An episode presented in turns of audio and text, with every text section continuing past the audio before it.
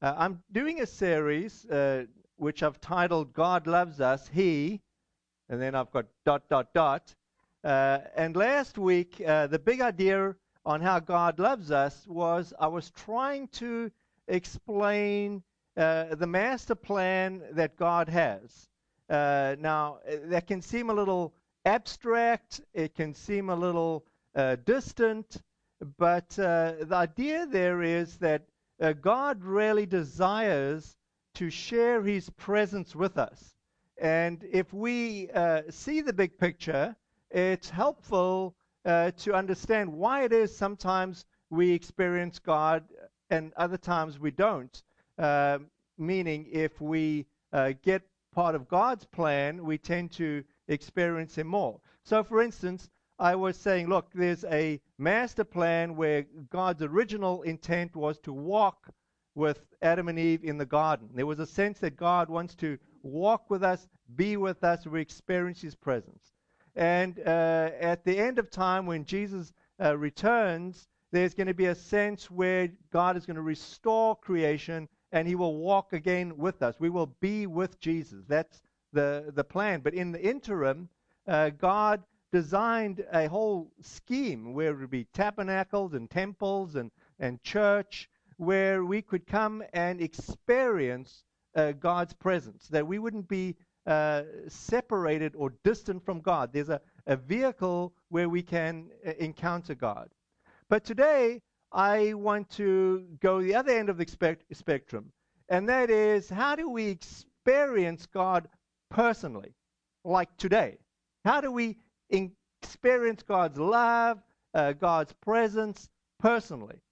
You see, because in a sort of a selfish way, it's one thing if you understand the master plan of God, but if you don't feel like personally connected to God, then that's just like, yeah, okay, a nice story. But when God uh, intersects his life with our lives and he reveals himself to us, uh, it's, well, it, it's really awesome uh, it can also be quite actually, it can actually be intimidating. It can be like too awesome. It's like, wow, God, you know me. Like you really know me. I mean, you like can know more about me than I really want you to know about me. You know, but that's part of the package. So uh, let me just pray uh, for this this morning. Uh, you know, if if there's anything I want you to get out of this sermon, this message today, it's that you personally would connect with God. That somehow or other in God's mystical way, you would experience God's presence today. Not like later on, not but today. So Jesus, uh, I just acknowledge uh, there's no ways I can do that. Uh, it's only uh, you, and so we invite you. We ask your Holy Spirit to to be here and to move among us. And uh, God, I just pray that uh, you would encourage each person here today Lord, every person comes with needs and with uh, things that are going on in their minds and in their lives and uh, struggles and joys. But Lord, uh, it's when you, uh, you sort of get involved in our lives that it makes it so rich. So, Lord, I just pray that you would empower me to preach today and there would be a sense, Lord, where we encounter your presence and we just welcome your presence in this place. In your name, Jesus. Amen. I uh, want to um, preach out of the book of Exodus. Uh, this is a very familiar story. Uh, this is Moses and the burning bush. Now, it's uh, the story that you could read either in the New Testament or in the Old Testament. Uh, if you were going to read the story in the New Testament, uh, you would find it in the in the the book of Acts, where Stephen is about to be martyred and uh, what Stephen is doing, he's talking to the Jewish rulers. And basically, what he's doing is he's uh, trying to tell them what I was trying to tell you last week. This is God's like big plan. This is God's big picture. And what he's saying to the religious leaders of the day is, you're missing it. You're missing God's plan. And then he goes into this like, you know, detail about how uh, Moses, uh, you know, encountered the burning bush, and, and so he carries on. Or, of course, we can uh, just pick up the story, and I apologize for my voice. Uh, I'm sort of at the tail end of, I don't know what, congestion or something. So my voice is a little scratchy. Maybe you'll just have to press in a little bit. I don't know what a scratchy and accent sounds like together, but it's probably not a good thing. But you'll just bear with me. But uh, we want to look at the story in in uh, Exodus uh, chapter three, and I just want to read uh, the beginning of this uh, story. One day, this is uh, Exodus three one. One day, May- Moses was tending the flock of his father-in-law Jethro, the priest of Midian.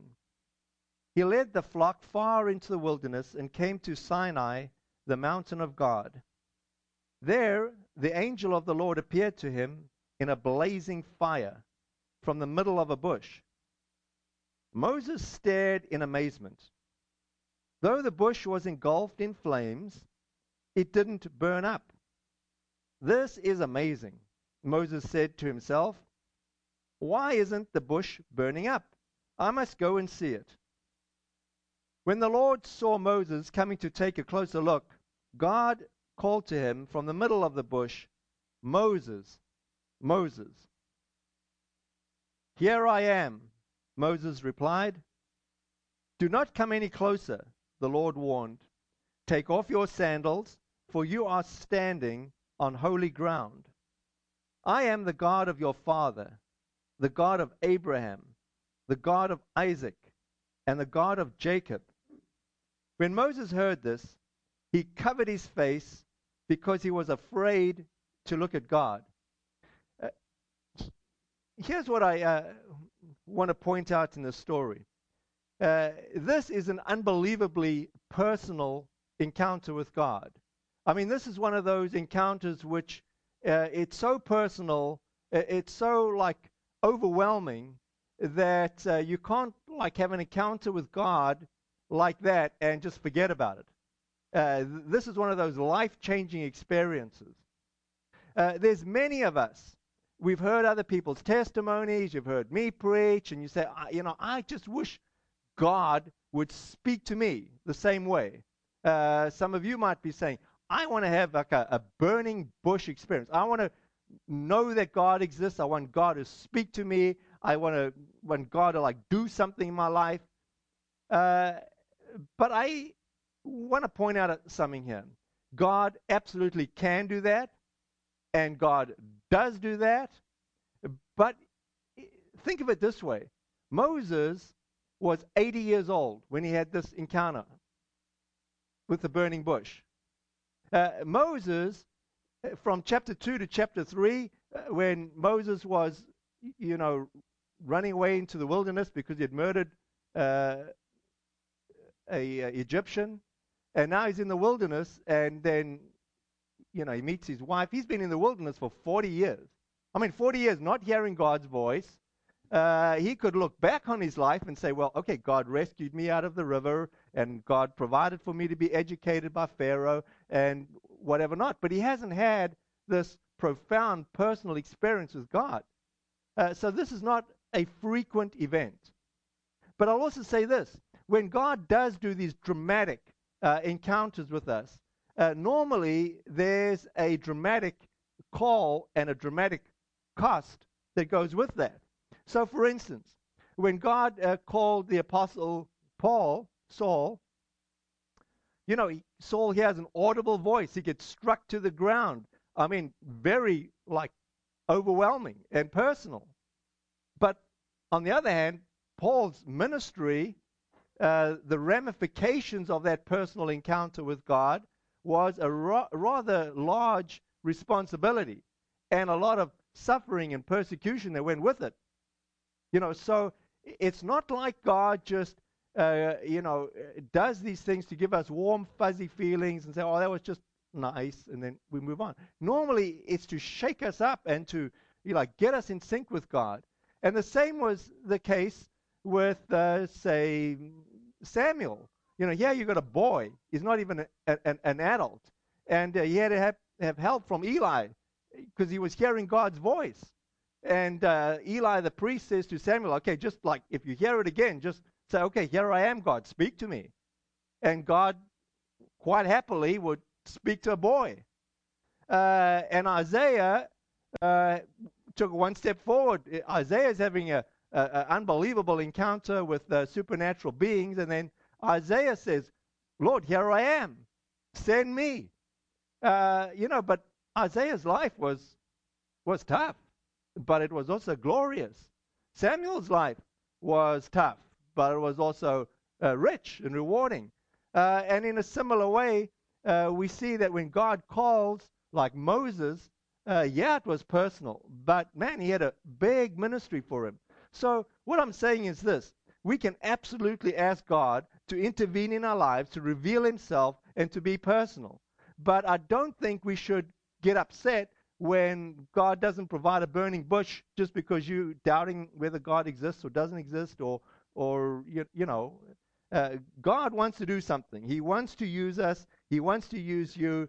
But uh, these dramatic experiences tend to be rare, and they tend to be uh, have large consequences. What should not be rare uh, would be any sense of, on a regular basis, being able to connect with the living God. That should not be a rare experience. It should not be rare that you're hearing God, being encouraged by God, God helping you, directing you, providing for you, uh, giving you some sense of support. That should not be rare. That should be a regular experience. And uh, I, I hope it is that way for you. The other thing that I want to say is this it's not, God is not exclusive in who he speaks to personally. You don't have to be super spiritual, uh, as in the case with Moses. It's not like Moses had done all these great spiritual things and then God rewarded him by speaking to him. No. Moses had murdered somebody, had run away, and then God revealed himself to him. Uh, you don't have to be old. Yeah, you can be like uh, Samuel. Uh, he was a boy, and God revealed himself uh, to him. You don't have to be, you know, Jewish. You don't have to be a male. You don't have to be any one particular class. God loves all people and wants to use all people, and all people should be able to experience experience God's presence. And when God, when we experience His God's presence, I apologize again for my voice cracking up. The, the primary um, response we should have is one that, wow, God loves me. And uh, the secondary response is, He's a big and awesome God. Uh, you know, so it's like being loved and being uh, trembling and being fearful all in the same uh, sentence when God does dramatic things in, in our lives. I uh, asked Dave Ives uh, to come up and share his testimony.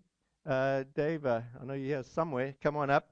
And um, I want you to just listen to Dave's uh, testimony of how he indeed uh, connected uh, with God. Good morning, everyone. Uh, I'm really proud to share my, my, my, my experiences with God, how He touched my life, and how He's worked in my life. Uh, this is my story is about BC before Christ. Obviously, um, I came from a broken home. I grew up in in, in California in the '60s, and uh, well, let me just start by saying um, I had a good life when I was a little kid. And I had a great home when I was a little kid. However, my dad decided he didn't want to be there. And he left my mom and my sister and my brother. And that was a change. That was a change of course in my life. However, as a seven year old, I didn't know that.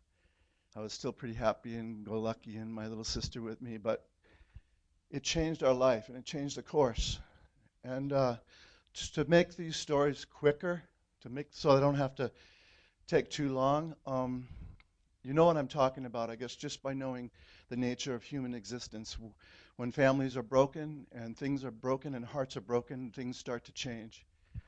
So my mom did the best she could, but she couldn't take my brother with us, and uh, my brother stayed with my father. And so me and my sister went with my mom, and the first thing she wanted to do was run. So she took us to, to Mexico, basically, to get away. And we're down in Mexico, and I'm asking, Where's my brother and where's daddy? And she goes, They're not coming with us. So you can see that something had happened to me and my sister and my brother and my mom. Well, let's fast forward. As I'm growing up and I'm a kid and I'm doing really good in school, I'm making A's and B's and all this. By the time I'm 15, I'm an A student and, and, and I'm living my life with my mom and my sister. I see my dad once a year. And, you know, something starts to happen inside of me, and I feel lonely, I feel disconnected, and I feel different. And so, because I met the wrong people, I was, a, I was in the right places and I was in sports, but I, I started to meet the wrong people and um, I started doing drugs. So by the time I was 15, 16, I was already drinking and doing drugs. And um, it was experimental, you know, as any little kid or as any young person. But because of the feeling inside that I was sort of empty and sort of lonely, um, I kind of excelled in it. By the time I was 17, I was full blown druggie. And I wasn't a heroin addict or anything like that yet, but I wasn't far off. And um, by the time I was 17, I was arrested by the FBI for drug trafficking with the Hells Angels. So you can see that I had gone over the top. I was way over the top. And I didn't even know how deep I had gotten myself into, but I was in trouble. And my mom knew my life was a mess. And she said, David, she got me home and she says, David, I'm afraid you're going to kill yourself. I'm afraid you're going to die. And she called my dad into the picture, and my dad showed up, and he came in the room, and he was not happy. And he smacked me in the face. He knocked me down, and he said, I want to get your attention. And he didn't hurt me, but I cried. I started to tear up because it was my dad. And he said, David, listen to your mother today. It might save your life. She's, she's trying to help you, so listen to her. And my mom said, David, I want to take you and Diane I can't afford to pay for college, but I want to take you and Diane and I want to get you out of here. I want you to have a life before you end it. I want you to see things. I want you to learn things. I want you to see other countries. I want you to see art and history and, and architecture. And so she said, I want you to come to Europe with us. And We're going to put all our money together, you, me, and Diane, and we're going to go and we're going to adventure the, the world as far as we can go. And I said, No, I don't want to go. And my dad said, David, you can always come home and kill yourself, OD or whatever it is you want to do. But go with your mom and see what she has to say and offer you, and then you can just do whatever. So I said, okay, I'll go for three months. Well, we got on the plane. We ended up in Europe. And after three months, I never wanted to come back. It was so awesome. It was so incredible. It was so beautiful that I changed my life. And I started to look at art. I started to look at history. I started looking at architecture. I would go to the Louvre in Paris and stay there for days, day after day, going in and look at all the art. And I want to tell you this one particular thing that was incredible for me. In front of the Louvre in Paris, they had the Pieta. And for those that may not be familiar with Michelangelo or whatever, I wasn't. Um, the Pieta is a sculpture that Michelangelo, Michelangelo did. It's a masterpiece. It's a picture, it's a sculpture of Mary sitting down, and Jesus is draped over her lap, crucified. Nail piercings in his hands and, and feet and his side. And he has a loincloth across. So he's basically almost naked because of the crucifixion. And I looked at that, and I stood there in front of the Louvre, in, in front of this Pieta, this, this, this sculpture, and I, I stared and I stared at this man, Jesus, and what was going on? What happened to him? Why did they do this to him? I was there eight hours staring at that. I tried to walk away and I'd walk back. Many times I tried to walk away and I couldn't. I walked back. And I stood staring at something I didn't understand. I didn't know what it was. I knew that Jesus was Jesus. I knew that he, you know, they, he had a following, but I didn't know really what it was about. And, uh, you know, I stood there and I just, it, it started to grip my heart. And I said to myself, my God, who was this man and why did they kill him? Well, now we're leaving Europe and we're going east because our, our idea was to go around the world or as far as we could go. So now we're in the east and we're in no longer Christendom or the Western world as Christian Christian communities are, which is mostly Europe and, and our West. We're in Muslim countries now. And I'm with a, my mom and sister, two women. And it's not accepted to walk around with women in those countries to where, where we were. And so we were starting to get persecuted. We were starting to get rocks thrown at us, trash thrown at us, being hit with sticks as we walked, being hit behind my head as we had our backs turned. It was a very dark place. And I started to see the difference. I started to understand that this is a different experience than the Western Christianity, the Western world where Christianity thrived. And as I got deeper into the countries where, the, where Christianity did not exist, I started to see more and more and more suffering and more and more trouble and, and disease and sacrifice, people suffering. And a, as a 20 year old kid, by that time I was around 19, 20 years old, it was hard to process emotionally. I was no longer a tourist looking at beautiful things. I was seeing lives being broken and suffering way worse than I knew.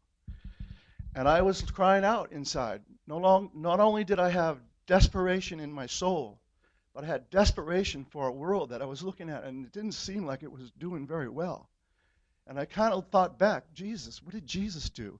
I remember hearing that Jesus healed people. I remember hearing that he walked and hundreds and thousands of people followed him, or at least hundreds of people followed him. And I started looking at that in comparison with where I was, and I'm thinking, God, this is incredible. What's going on?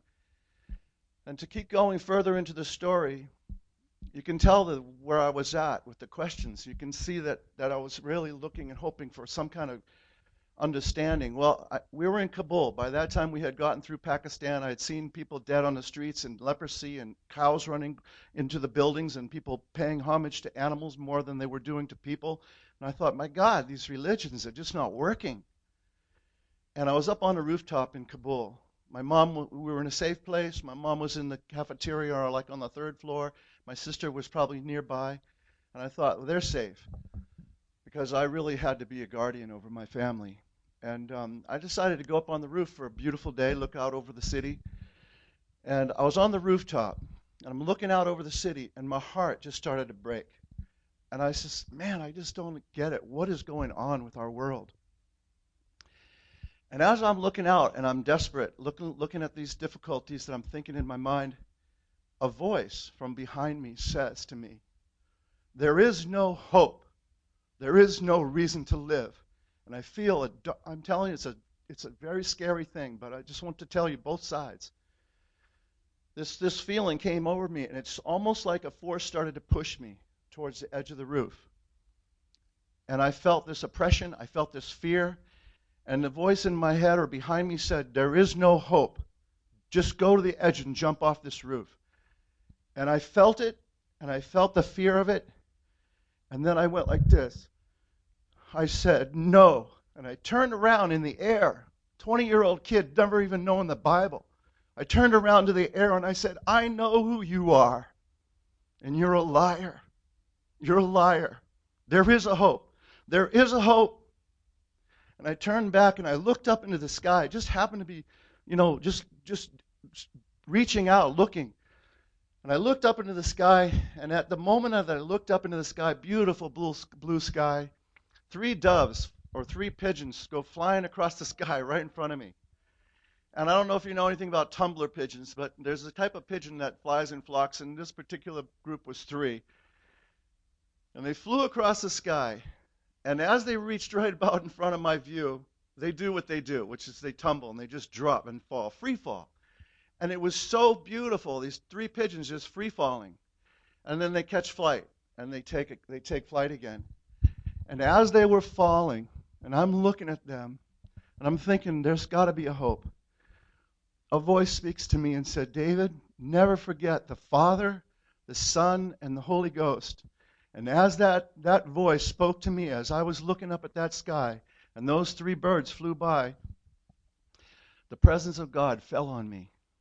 Now, I can tell you something about what I experienced, but it's hard, hard maybe grasp. But maybe just look at it this way: somebody took a bathtub of warm water and poured it over me from head to toe, and I lifted my hands up on that rooftop, and I said, "Jesus, Jesus, Jesus is the answer." And I began to weep like a little kid. I, I, I mean, I just went like that. I just went like that and started worshiping God. And I had never known anything about it. About it. I'd never known anything about it. But my response was, oh my God, Jesus is the answer. And this flooding over my soul, this flooding into my spirit, I didn't know anything except I just couldn't do anything but cry. And I just cried and cried and cried and worshiped. And then I'm like, oh my God, Jesus is the answer.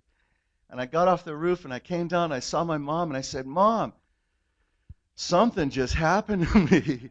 God did something to me. I don't know what happened, but Jesus is the answer. And she's like, and I'm like, no, mom, you don't understand.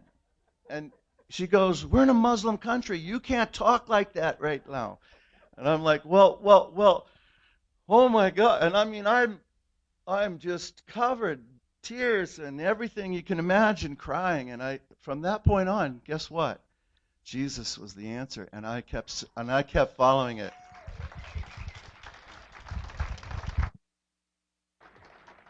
Thanks, Dave.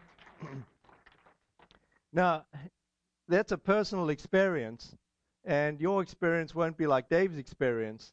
Uh, but again, of all places, you know, Afghanistan, Kabul, to encounter the presence of God, uh, God is mysterious. Uh, and yet, clearly, you know, the experience Dave had as a 20 year old has lasted a lifetime. Uh, so uh, we can't dismiss uh, when God works, when God talks. Uh, we can't dismiss when we cry out and ask for God in desperation God, will you reveal yourself to me? When your cir- circumstances, when you're that desperate, or if you are that desperate, uh, and you cry out to God and you say, God, I, am desperate. I need your help. Uh, anticipate, expect that God will reach out and help you. But also expect that there's a responsibility that comes when God reveals himself to you. And the responsibility is that God wants you to obey him and allow him to help you and to transform you. Uh, it's not okay to keep doing your own thing uh, and at the same time say, God, I want you to do your thing. Uh, something has to give. Either God will say, okay, I'll just leave you alone and you just keep doing your thing your way, or God is going to say, do my thing my way. Uh, and I encourage you, just press into God. It's not like uh, it's not like it's that difficult. Uh, I think God is much more interested in speaking to us and being involved in our lives than uh, than sometimes we are in wanting to obey. Uh, the very fact that you're sitting in church today uh, is extremely encouraging. I think if God speaks to us, He speaks to us abundantly in church. Uh, he uses preaching, He uses the Word, He uses people, He uses worship, He uses testimonies to, to get our attention. You know, uh, sometimes it's helpful to see these frameworks or these stages in life, just as I was trying to articulate last week, like Kez's overall picture. But uh, in our human development, uh, when we're trying to grow, eh, there seems to be stages, like from zero to two, uh, we're just bonding with our parents. And then from, you know, like three till like 12, uh, we just need to be obedient. Like our parents say, you know, do this, and we just, as kids, just need to do it. But when you become a teenager, uh, you know, like from 12 to like 17, there's a different phase in our life, a different stage. We we tend to question. We your your parents say, "Well, go clean up your room," and you say, "Why?" You know, there's this like sort of pushback, rebellion, or whatever you want to. It's just part of our growth. And then you become like 18 to 24. It's a different phase. It's a a phase where you're trying to figure this out for yourself, like your parents have been saying all the time. You know, you'll be a great like engineer or a great artist or something, and you know that phase of your life, you got to believe it. You got to like walk into it. You got to like do the study and and say, okay, this is what I am, and so you you go through that stage. And then there seems to be another stage in your life where you're just like producing, you know, like from, I don't know what, 26 to 54 or something. You're just producing, you're, you're productive. But then you get another stage in your life uh, where you like being a grandparent. You like mentoring people. You like giving back. You like serving. And that becomes what gives you life and what's meaningful. Now, look, when you think of these stages, they're not, you know, ironclad, much like if you do a personality profile uh, for a work scenario, it's helpful. Uh, it's helpful to know what personality type you are with to fit that particular job. But it's not, you know, it's not exact science. It, it's just helpful. So in a similar way, in trying to hear God, in trying to uh, connect with God, in trying to experience God personally, uh, there are stages that we go through. The first stage is this bonding stage. It's like uh, zero to two as a kid, where where we just like having a, a burning bush experience, like Moses or like David in Kabul. It's like, God, who are you? I'm just trying to figure out you exist. Now, this doesn't correlate to ages in a kid. I mean, you could be 80 years old and be in this bonding stage, or you could be, you know, a, a young kid and be quite mature spiritually.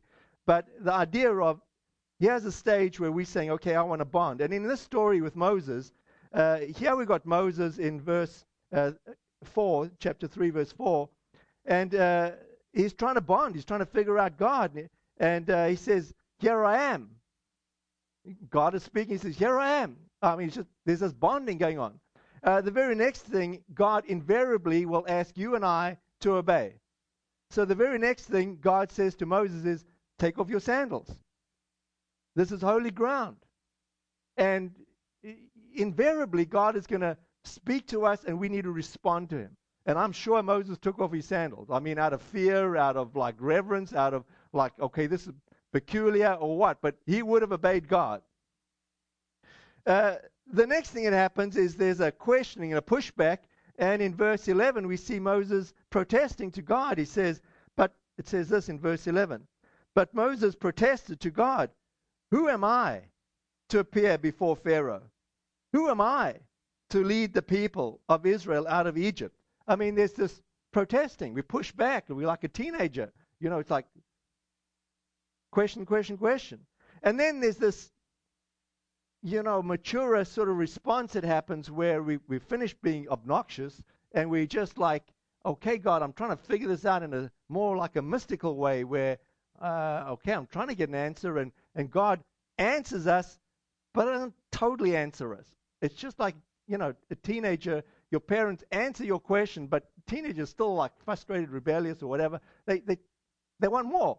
And in this particular case, Moses says, okay, I, I, I get it. Like, God, who are you then? And then God says, okay, uh, uh, this is who I am. And God gives him this sort of mystical answer. He says, I am who I am. Uh, in verse 14, God replies to Moses, I am who I am. Say to the people of Israel, I am has sent me to you. And it's like, oh, okay, so that's a loaded phrase. And that's sort of a helpful answer, but it, it doesn't answer all the questions. And then, you, you know, the next step of the um, relationship or encountering God's presence would be Moses then gets it. He gets his instructions from God, and he's productive. You know, for most of the next phase from the book, chapter 4 of uh, Exodus until the end, Moses is dealing with Pharaoh, dealing with the plagues, leading the people out of into the promised land, going up to Mount Sinai. I mean, he's he's productive for God. He's fulfilling his ministry. And then you get to the end of your life, and then hopefully there's some sense of mentoring or passing the baton or doing the next phase. And in Joshua, we see, okay, God is saying, okay, Joshua, you take over. You take over from where Moses left off. These stages are also helpful for us in a way, not because they ironclad, but because they kind of help us uh, understand church and understand God. But uh, in church life, uh, as we try and figure out, well, how do we become a disciple? How do we do church? You know, the first phase would be this bonding. We, we're trying to get to know God, uh, and then there's a sense where we need to be obedient. Now, obedience obeying God is not always a negative thing.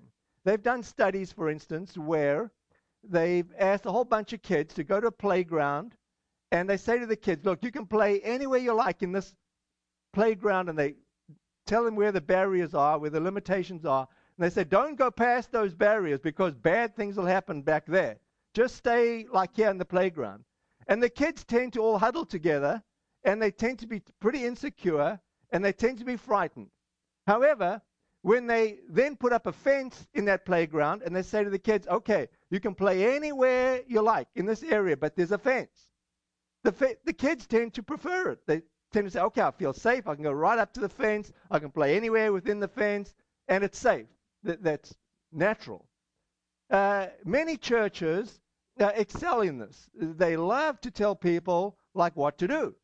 Uh, and it's helpful when you're a new believer, you're saying, well, can I do this? Does the Bible say I can do this? And you say, I don't know, because you, you're new. And then someone like me says, you can do this, and you can do that, and you can, don't do this, and don't do that. And it tends to be very rules focused. And uh, it's helpful when you're new. It, it's, it helps you to grow. The problem comes when I start imposing a whole bunch of rules on you that aren't actually in the book. And then that becomes like, okay, this feels restrictive.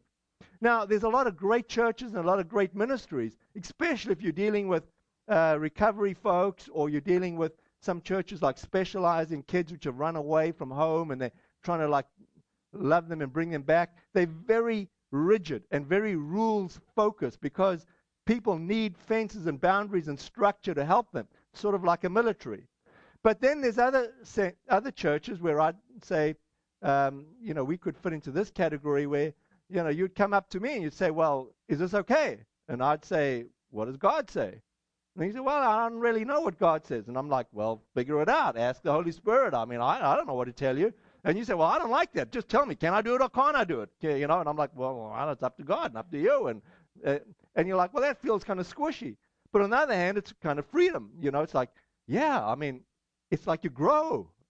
Uh, so d- the other thing that's not helpful in this analogy, every analogy breaks down. It's not like these are linear. Like, okay, like I just started in the first one, the baby, you're young, you get older, you get older, and you mature, and then you eureka, ooh, you're there. No, this is more like cyclical uh, spiral. It's where you know sometimes you need the rules, and then you need the freedom, and then you need back the rules. So all I'm trying to say is you might realize that you're at a certain stage at this particular point where you're either like, I'm trying to bond, I don't know God, I'm trying to figure out if God exists. For others of you, that's like so far from where you're at. Uh, you know, you're like, I just want to obey God and be blessed by God. Others of you are like, I'm questioning. Everything's like, I don't know if this is the way to do church. I don't know if it's this. I don't even know if I believe in this stuff. And, you know, it's just me and God. I don't need church. I don't need anybody preaching to me and telling me. I, I just, I can figure out on my own. I mean, you might be in that stage. Another stage might be, uh, you know, I, I, love church, I love God, but man, there's so much more to know. I, I, although I know God, I don't know God. There's like so much more to know, and and, uh, and you're pressing in, and, and and others of you, you're serving, you're going on missions trips, you're producing, and uh, and others of you, you're saying, you know, I just want to like mentor people. I just want to pray for people. I just want to help others. I, I just get so much life when I just give back. So it's just helpful knowing where you're at. And it's not like you know, the mentoring thing is not the, the, the superior stage. I mean, it's just helpful sometimes to know where you're at. Uh, do you recognize yourself in that? I, I, I hope you do. Let me finish this way. God can speak to us and does speak to us in every in many different ways. Moses in the burning bush, Dave standing on a rooftop, you know, yelling and feeling a physical oppression to commit suicide. Uh, God can speak to you through circumstances. You're just like, wow, that, that's just too coincidental. You know, it happens again and again. You say, that's got to be God. Uh, God can speak to you because somebody else tells you about God. God can speak to you because you have a dream. And uh, in the dream, you're just like, this, I think this is God. God can speak to you because you have intuition. I mean, you know, you're just like, man, I, I got to phone my sister. I, I, am worried about my kids. And, and at that particular moment, without anybody saying anything, you just like get anxious or you're like, something's happened or I need to. So you do that. I mean, God can speak to us in all sorts of ways. But let me just say this the, the most common way God would speak to us would be in this format, where I'm preaching and God is talking to you. Not even exactly what I'm saying, but like in between the words I'm saying, in the spaces God uses. I mean, people will come to me after and say, Rod, that was a great sermon. I say, what did you like about it? And they say, well, I really liked, you know, this and this and this. And I'm like, I don't even preach that. uh, that, that happens often. Um, people say, this is really great. And I'm like, I, I didn't say anything about that. It wasn't the main point. It's not even where I was going. But it's where God was going with you as you're listening. God just does that. God uses the Word, the Bible, to speak to us. Uh, you know, so it says it like this in Romans chapter 10, verse 13. And I'll finish with this. For everyone who calls on the name of the Lord will be saved, just as Dave did. But how can they call on him unless they believe in him? And how can they believe in him unless they've heard about him? And how can they hear about him unless someone tells them? And how can and how will anyone go and tell them without being sent? That is why the scriptures say, How beautiful are the feet of messengers who bring good news. There's something about when we read the Word of God, or we hear the Word of God, or we listen to the Word of God, that God speaks to us. So uh, let me just uh, end with that. And uh, why don't we have the worship team come on up? So, Lord, I just know as I, I finish preaching, you're still speaking. And as we worship you, Lord, I just pray that you'd move in our hearts, that you would uh, bless us with your presence. Uh, Lord, that you would be here. And Lord, that you would speak. And Lord, for those that are hungry for you and those that are desiring to obey you, Lord, I just pray you'd bless them and show them. Uh, in your name, Jesus. Amen. Why don't you stand and let's uh, worship?